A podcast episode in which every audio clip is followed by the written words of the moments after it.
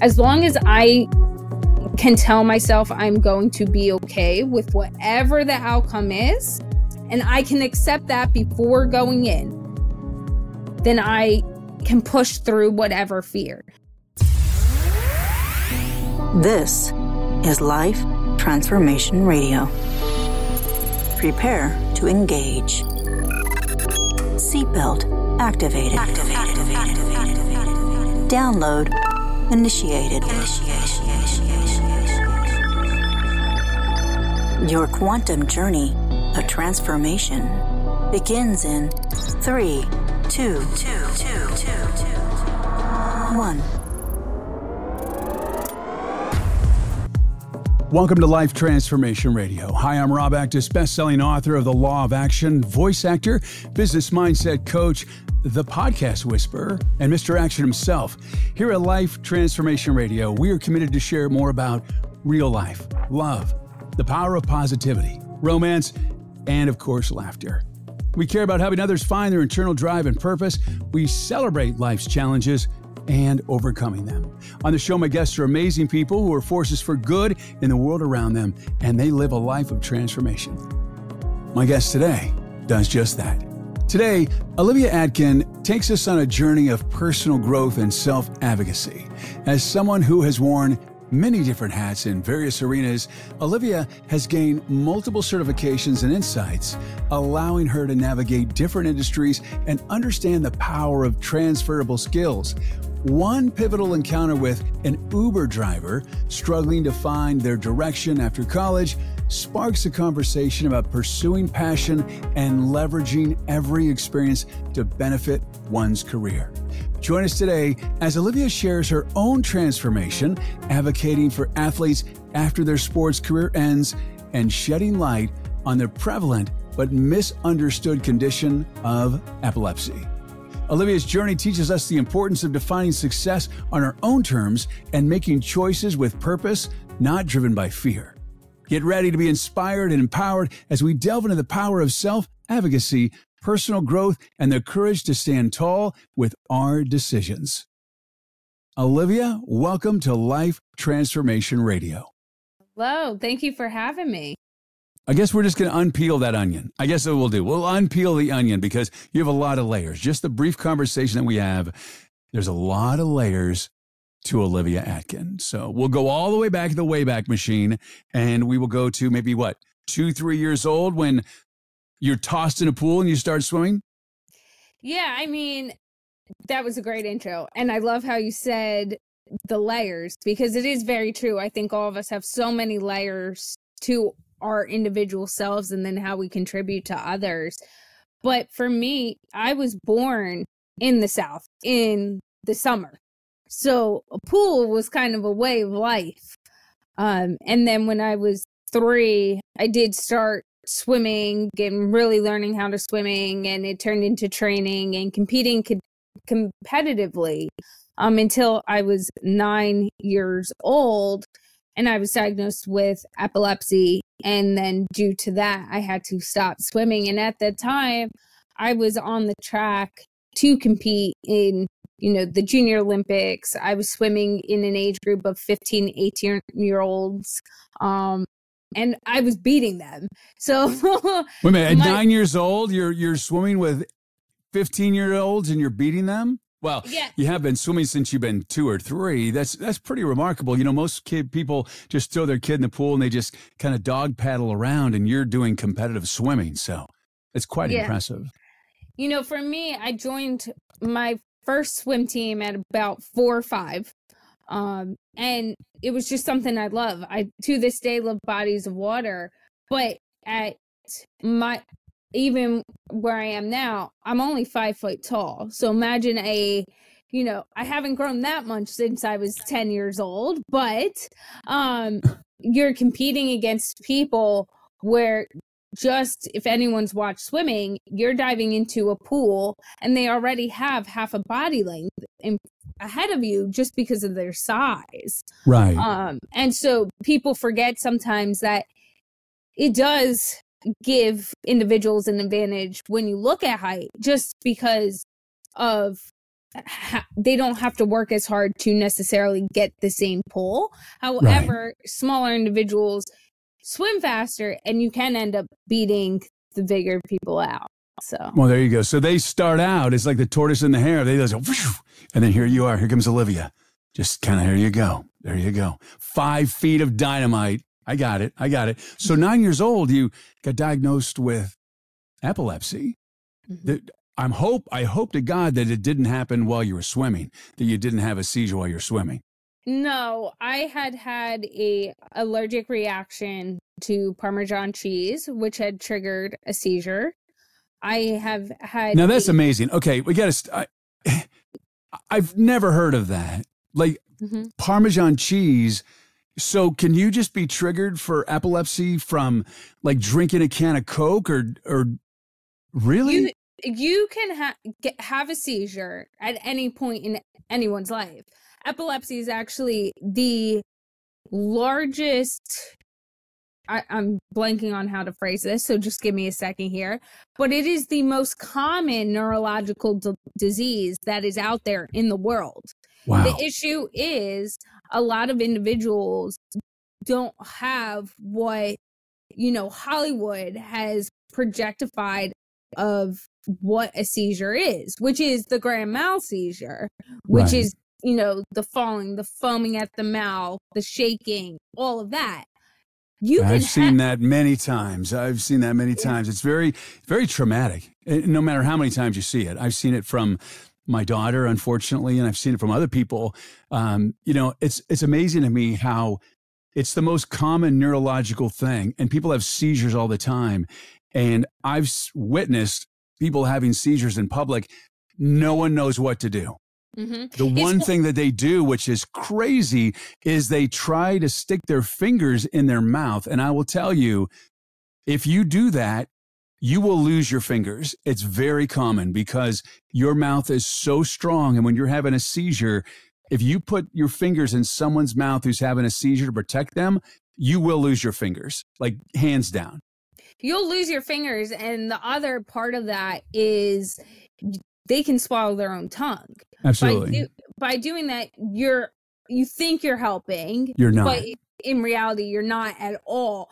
And I think you hit the nail on the head there in saying a lot of people don't realize it is the most common neurological disease in the world, but it is one of the diseases that I have learned over time and doing research and working with the Epilepsy Foundation a long time ago when I was 13 years old that even to this day, right? We're talking I was diagnosed at um 9 at 9 and I depending on when this airs I'll be 29.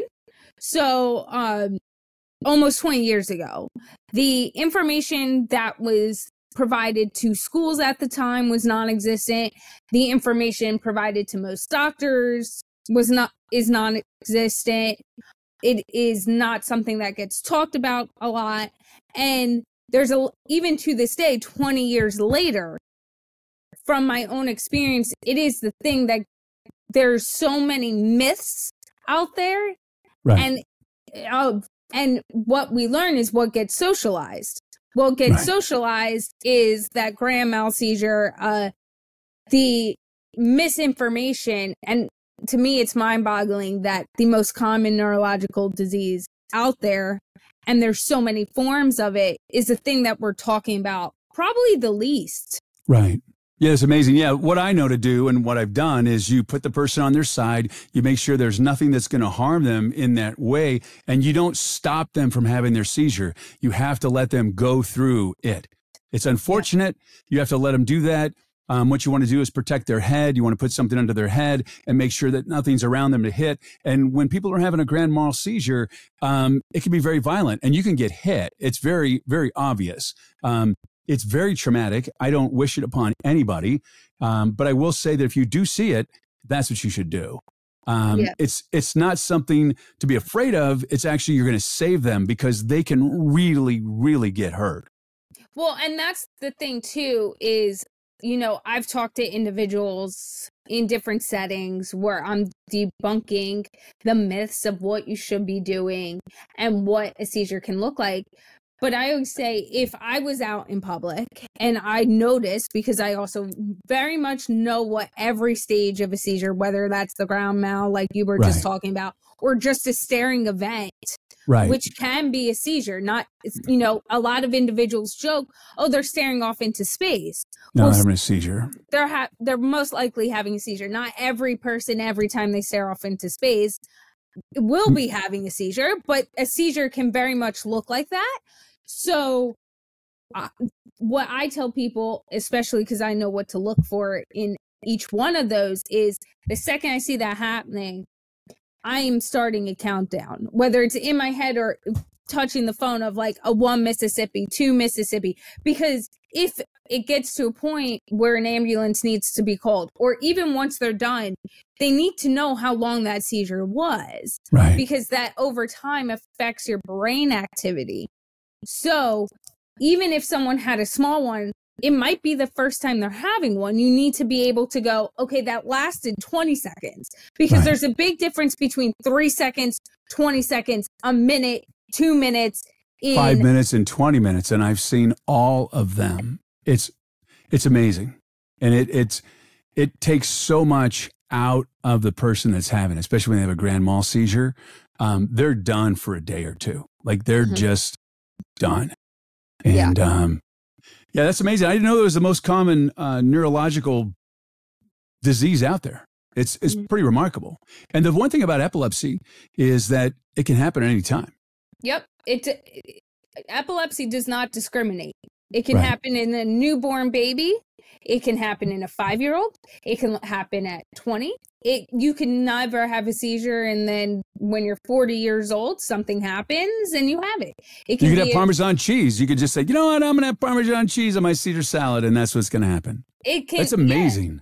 Yeah, it can also happen you know a lot of different side effects of different medications. Say right. it can cause right. you can take a medication and just have a reaction and then that triggers it. You never know and that's the thing epilepsy is one of those diseases it you know it's not something that can be caught and diagnosed very early on and be like okay this is what you have um right. we're going to work through it. And it is something that you know as someone who does not have seizures anymore um i still go to a doctor once a year for a checkup.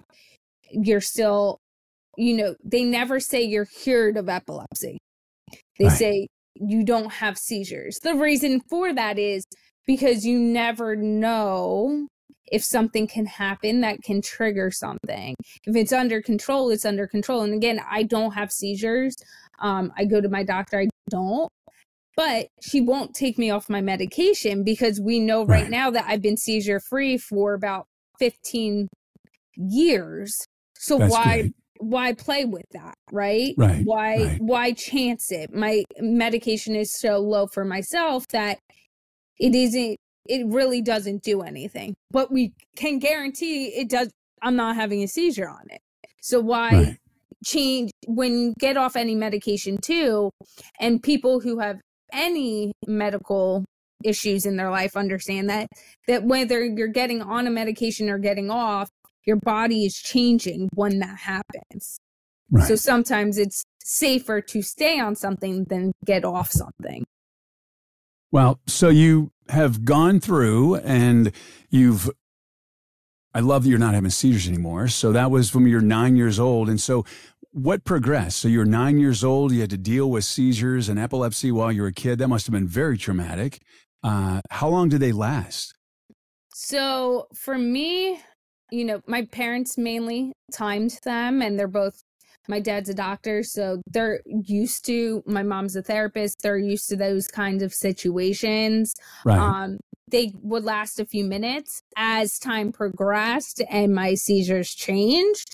They can last seconds.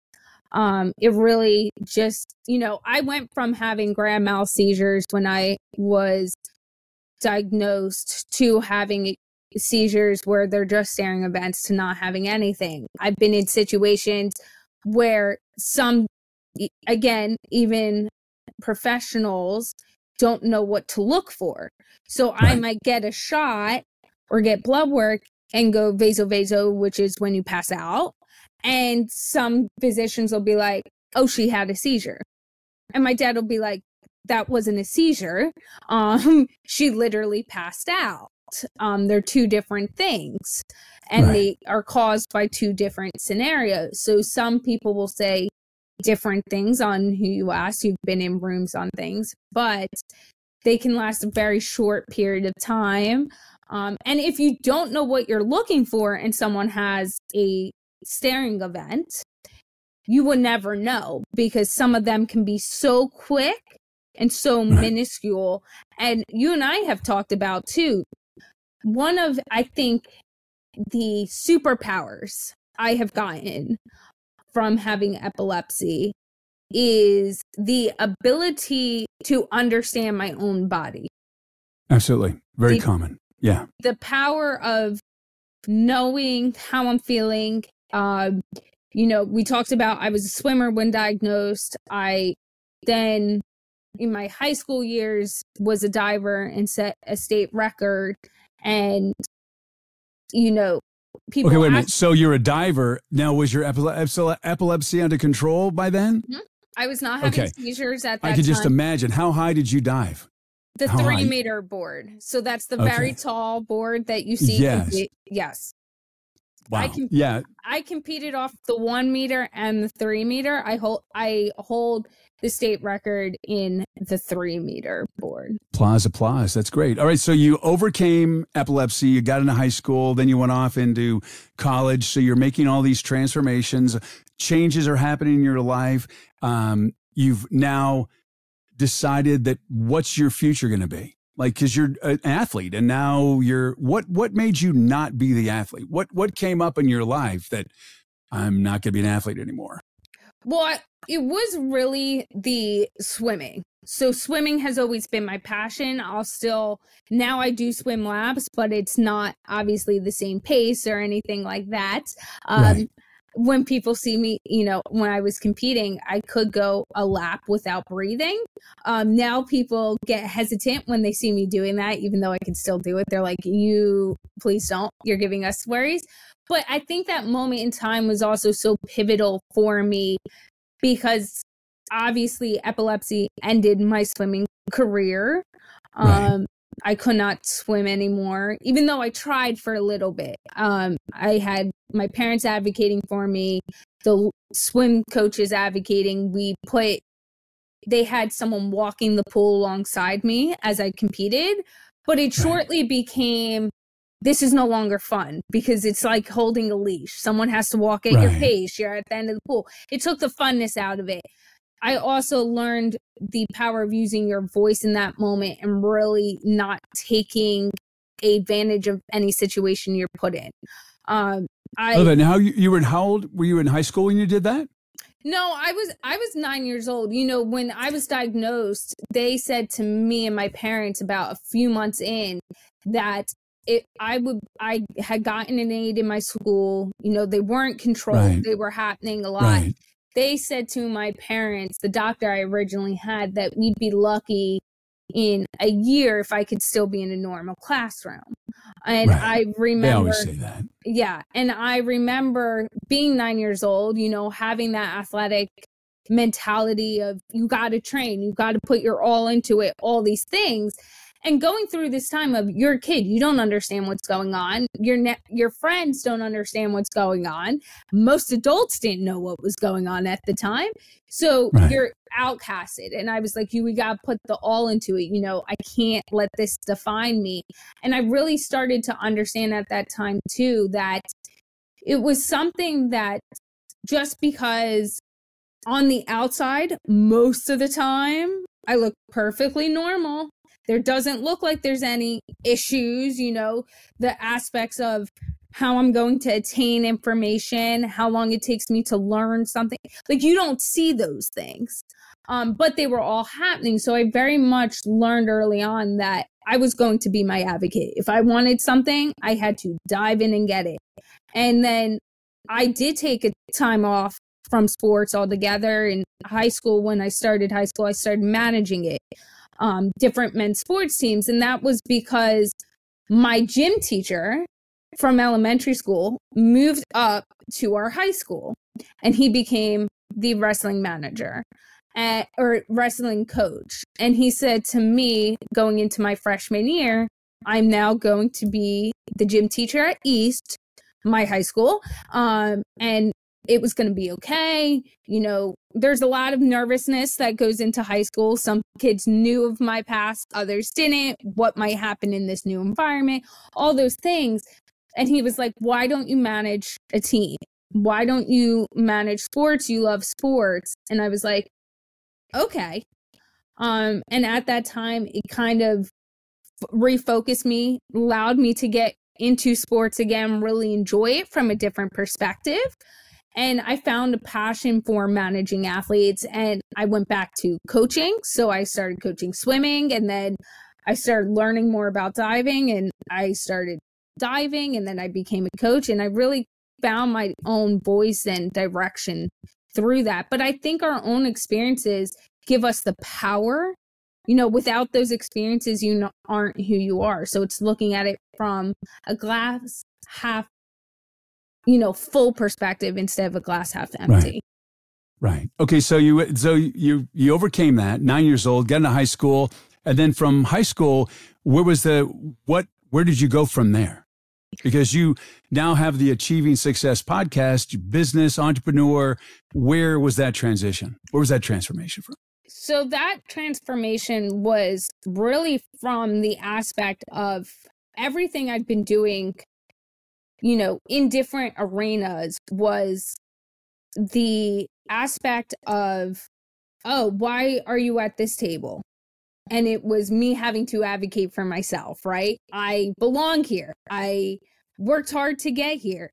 And even through college, I was go- always going above and beyond. You know, I was putting in the extra study time. If an opportunity came up for extra credit or an assignment or a club organization, I was always diving in and being like, okay, sign me up because I understood that you never know what the roadblock tomorrow is going to be. Right. And set yourself up with the opportunities that you have in front of you today so that if it brings you to a new one, you have that option, right? And so when I was in college, I was also managing two D1 hockey programs. And I saw a lot of athletes starting to struggle with transition, starting to, you know, they focused so much growing up on their sport and then when it was taken away from them, whether it was due to injury or graduating, they didn't know how to transfer those skills. So I very much became the advocate of okay, you got to put in your study time. You have to be also thinking about what are you going to be doing after sports.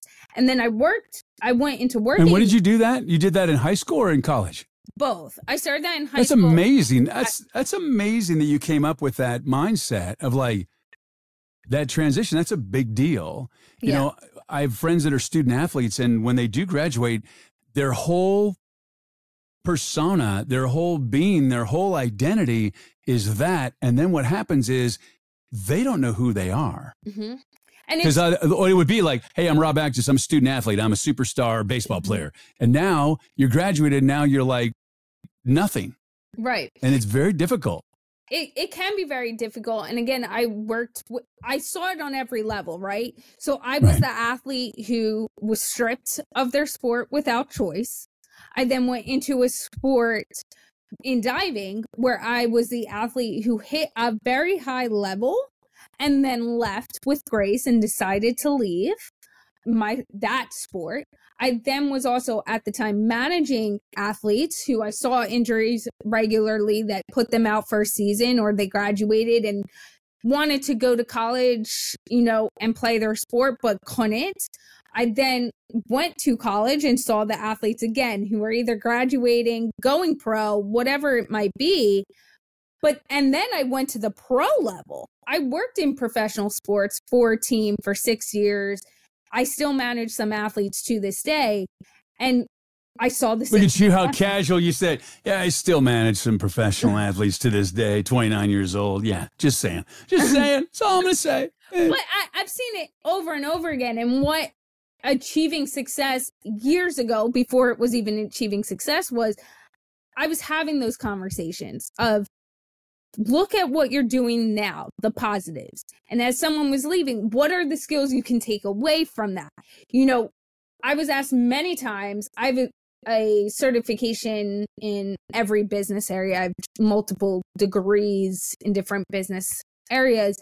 And I would have a lot of my friends go, Why did you get that certification? You're not going into that field.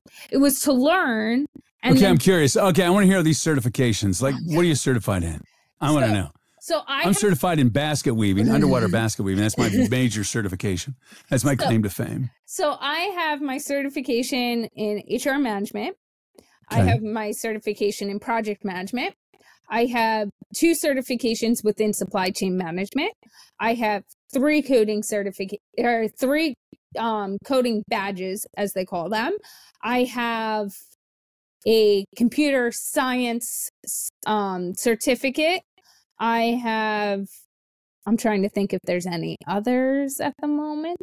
Um, and then I have my degree in supply chain management. My master's is an MBA with this concentration in supply chain management. My undergrad's business management, dual minor sports studies and law. So yeah, like I said, um, I've worked in accounting and finance. So I've done pretty much all and, of it. And and if you're if you're just like missed this during the beginning of the podcast, she's 29 years old. Like, yeah, just saying.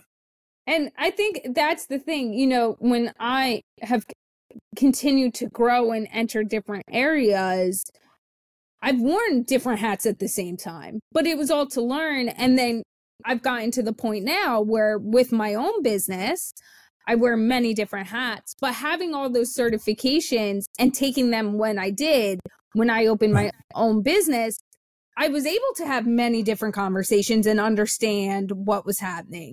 I'm able to talk to individuals from a lot of different industries and coach them or consult on things because I really do understand what that industry is like because I've took the time I mm-hmm. learned I have to stay up to date with the data to keep my certifications. So right. I very much understand it. But I say you know, I very recently had a conversation with someone who played college sports and was my Uber driver. And he was just saying how, you know, he graduated and really couldn't find his direction. He took classes in college and was an accountant, but then graduated and was like, this isn't really what I want to do. I just did it because I need to take classes. So he was on this journey of figuring out what he wanted to do, but his passion was always the sport. And I said to him, Well, why aren't you coaching? Why aren't you doing something if that's your passion? And he said to me in the car, It's because of fear. You know, I'm I'm doing this Uber and I'm doing an internship right now because I'm comfortable with it. Right. And I still, you know, and I don't know how to transfer those skills. And I go, okay, let's look at it, right? So from an athlete, you have to be very good with time management. Well, that's a skill set. Yeah. Being, you know, you have to be able to handle those high pressure situations, right? When a game is a few points or, you know, goals away, you have to be able to handle and lead by example and not let the pressure hit you. So that's it. That's a skill as well.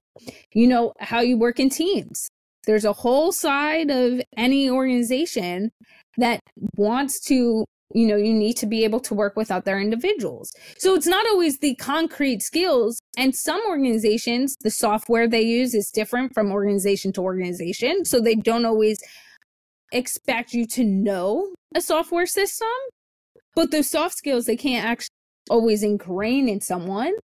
And so you have to look at it from every experience teaches you something. Now, how can you leverage that? I love it. Okay, so how did you break through your fear and do all of this? Like, when did you start your podcast? When did you start your mm-hmm. coaching? What were you doing before that that you're just like, this is what I'm going to do? Because that's So- a great transformation. I mean, I think that's beautiful. I mean, you overcame some really difficult situations and you just kept driving. So, what is it that makes you do and be in action? I mean, that, you know, I wrote the book, The Law of Action, and that's the biggest thing is people are stuck. They decide to do something, they plan to do something, and they just keep planning and they never get into action because of fear. Fear of looking looking bad in front of their family. Uh, fear of I can't do this. Fear of imposter syndrome. I mean, it could go on and on and on and on and on. So, what made you be able to do that? I think it is the aspect I continually think of why not? Right? What is the worst that can happen? It's not going to work out well. Okay. Right. Um, will I learn something from it, good, bad, or indifferent? Yes. Am I going to be able to live with the outcome? The answer is yes, then I'm good. You know, I've always looked at it in that way, whether it was deciding what college to go to. I ended up going to Quinnipiac University, which is my love. I toured the campus the first time and I was like, I looked at my parents and I was like, this is where I'm going. I'd already been offered to go to Johnson and Wales, and I would have been able to start before I even graduated high school. Then I and I originally was like, I'm going to go and be a chef, and my parents were like, you don't even like cooking. Why are you going to be a chef? Like, what are you thinking? Um, and I ended up d- not doing that. And then when I was looking at other schools, it came down to LaSalle, which is a great university, and they've given me plenty of money, or Quinnipiac. And I said, I'm getting into Quinnipiac. And my parents said, Well, what happens if you don't? I said, I'm going, I'm getting in. When I've hit other situations, I, whether it's personally or professionally, people always ask me, Well, how can you make that decision? You don't know the outcome, right? It's talking about the fear. My Right. answer is always, as long as I can tell myself I'm going to be okay with whatever the outcome is, and I can accept that before going in, then I can push through whatever fear. Now, granted, fear has taken a hold of me before, um, Of course. and it takes a hold of everyone, but it's what you do with it in the moment, right? And I have a great support system, and it is having that support system to go, okay, you know, you're being a little short with people, but it's all the pressure, the anxiety you feel, all those things. But I always then try to remind myself, why am I doing this? Is it to better myself? Or am I doing something or making a decision just because in the moment it's the easy choice?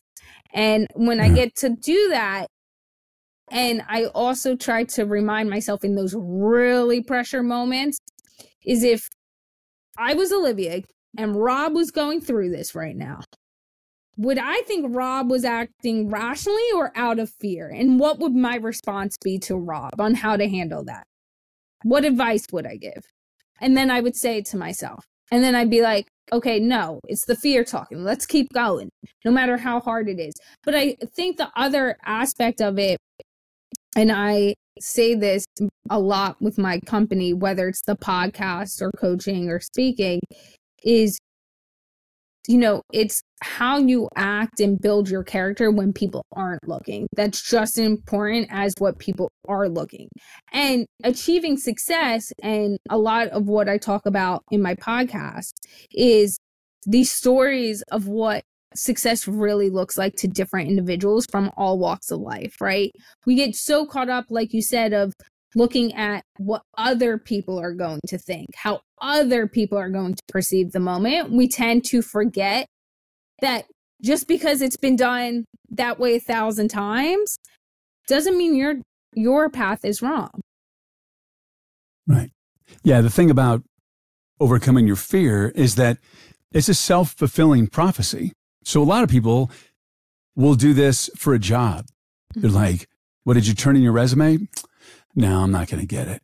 I'm afraid I'm not going to get it. Well, you're afraid you're not going to get it. So you've just guaranteed the end result if you're not going to get it. Because with it, action, there's a consequence. With inaction, there's a consequence. So the action is you submit your resume, you get the job, you don't get the job. With inaction, you just don't get the job.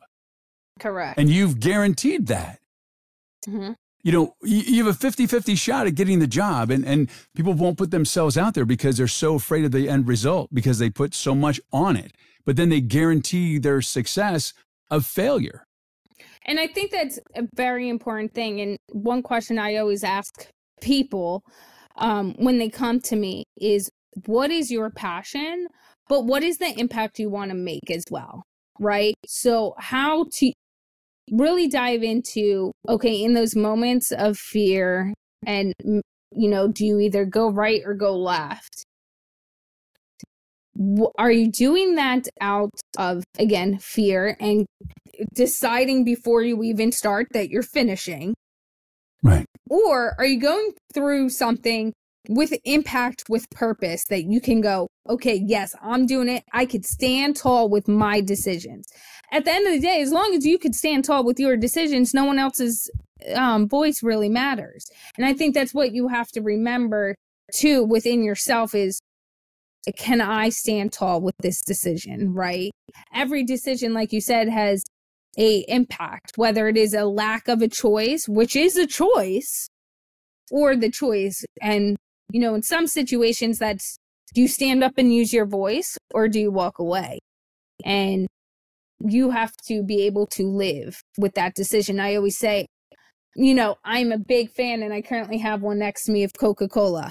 I drink mm-hmm. Coca Cola all the time. I do not drink coffee. So let me say that. I do get my caffeine just through Coca Cola. It's either that or water 99% of the time.